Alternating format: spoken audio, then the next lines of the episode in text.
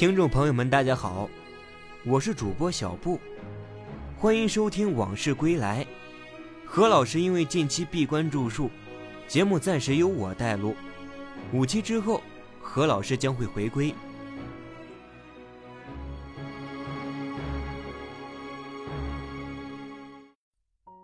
陆锦位列北洋军阀二十四位上将，官至陆军总长。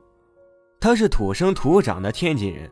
早年留学日本，回国后一直追随袁世凯，与袁世凯的长子袁克定过从甚密。他曾追求名伶刘喜奎，刘喜奎看不上他，两人成了对头。陆锦生于一八七九年，卒于一九四六年，字秀山，祖籍浙江绍兴，生于天津。一八九七年进入北洋武备学堂幼年班，两年后，一八九九年到日本留学。先入士官预备学校成城学校学习战术、兵器等专业课和日语，后分派到日本近卫野战炮兵连队。经半年入伍实习后，分到日本陆军士官学校中华班第一队。后来大名鼎鼎的徐树铮、孙传芳、阎锡山、何应钦、汤恩伯等人都是陆锦的学弟。一九零三年，二十四岁的陆锦毕业归国，辅佐段祺瑞、冯国璋。先后在直隶军政司参谋处、北洋陆军第一镇、第二镇任职。一九零五年十月，北洋军在河间府举行秋操，这是中国历史上第一次大规模的现代化演习。袁世凯和铁良为操阅大臣，各省都有代表观操。北洋六镇中抽调两万多人，分成两军，由王英凯、段祺瑞分别担任总统官。王军由山东北上进攻。段军由保定南下防御，最后两军在河间一带会师大操，举行阅兵典礼。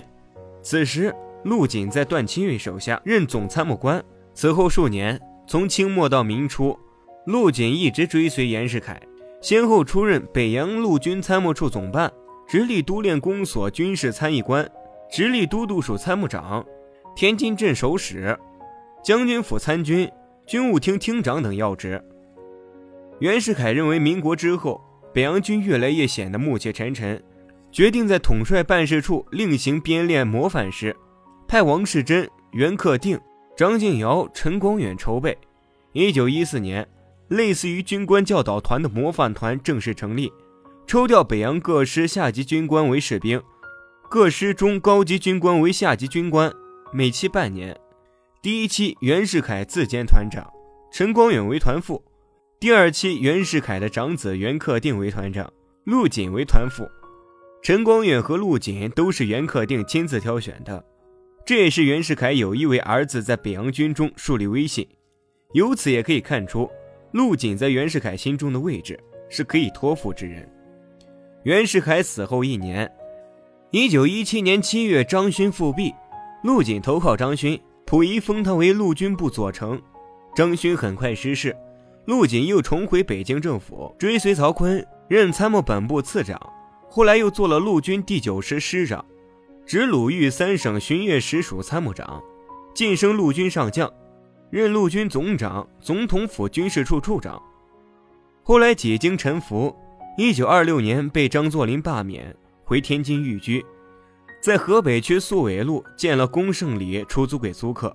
一九四六年病故。陆锦与刘喜奎之间有一段八卦，刘喜奎最憎恨之人就是陆锦。刘喜奎一八九四年出生于天津，八岁入科班学京剧，攻青衣兼花旦。成年后，刘喜奎身材小巧，容姿秀丽，扮相俊美。一九一六年，《顺天时报》评选超群伶人，二十二岁的刘喜奎获昆凌大王，同样也是二十二岁的梅兰芳获南陵大王。刘喜奎成为梨园第一红，之前的袁世凯，之后的黎元洪、张勋、曹锟、陆锦等军政要人都想把刘喜奎占为己有，但又都被他逐一化解。陆锦的夫人叫小荣福，曾是河北梆子艺人，与刘喜奎同台唱过戏，因此陆锦有机会和刘喜奎结识，对他一见倾心，殷勤备至，送钱送物，但刘喜奎绝不动容。加上之前有袁世凯、张勋等人在刘喜奎这里纷纷碰壁，陆锦自知无能为力，竟想将刘喜奎献给曹坤，在曹坤那买好，作为自己升官发财的砝码。刘喜奎突然给陆锦传话：“陆大人一心娶我做他二房，叫他做梦也休想。甭说二房了，便是明媒正娶的大太太，我也不干。咱们家从前固然是穷些，但却就耕读传家。他呢，不过是吹鼓手的儿子罢了。”陆锦听完，气不打一处来，非得找机会收拾刘喜奎不可。刘喜奎谁也看不上。最后却看上了陆锦手下的一名官员，叫崔成赤。崔成赤，字昌州，天津武清县杨村镇人，开平武备学堂毕业，后入陆军大学深造，在冯国璋部下任旅长，后又在陆军部任局长。崔家在杨村有房屋百余间，土地七八顷，他曾有一妻一妾，但都先后病故。崔成志比刘喜奎大十三岁，他本人还患有肺病。这样的条件怎么会得到刘喜奎的青睐？也是众说纷纭，但可信度都不高。总之，这对鸳鸯在天津日租界举行了婚礼。刘喜奎在报纸上发表声明，说他和崔成志是爱好做亲。曹坤看到后大发雷霆，找来陆锦问他怎么办。陆锦出了个主意，派崔成赤立刻到江西去视察军情，给他来个棒打鸳鸯。崔成赤无法抗命。只好去了江西，刚回来没几天，陆锦又派他去长沙视察军务，回来后又被派去了河南，总之是常常出差。那个时候虽然有了火车，但只通到交通要道，路上车马劳顿。崔成志本来就有肺病，一九二五年初结婚三年多便被折腾死了。崔成志死后，刘喜奎隐居在北京谢家胡同，很多年都不再抛头露面。无论是曹锟还是陆锦，都没能得手。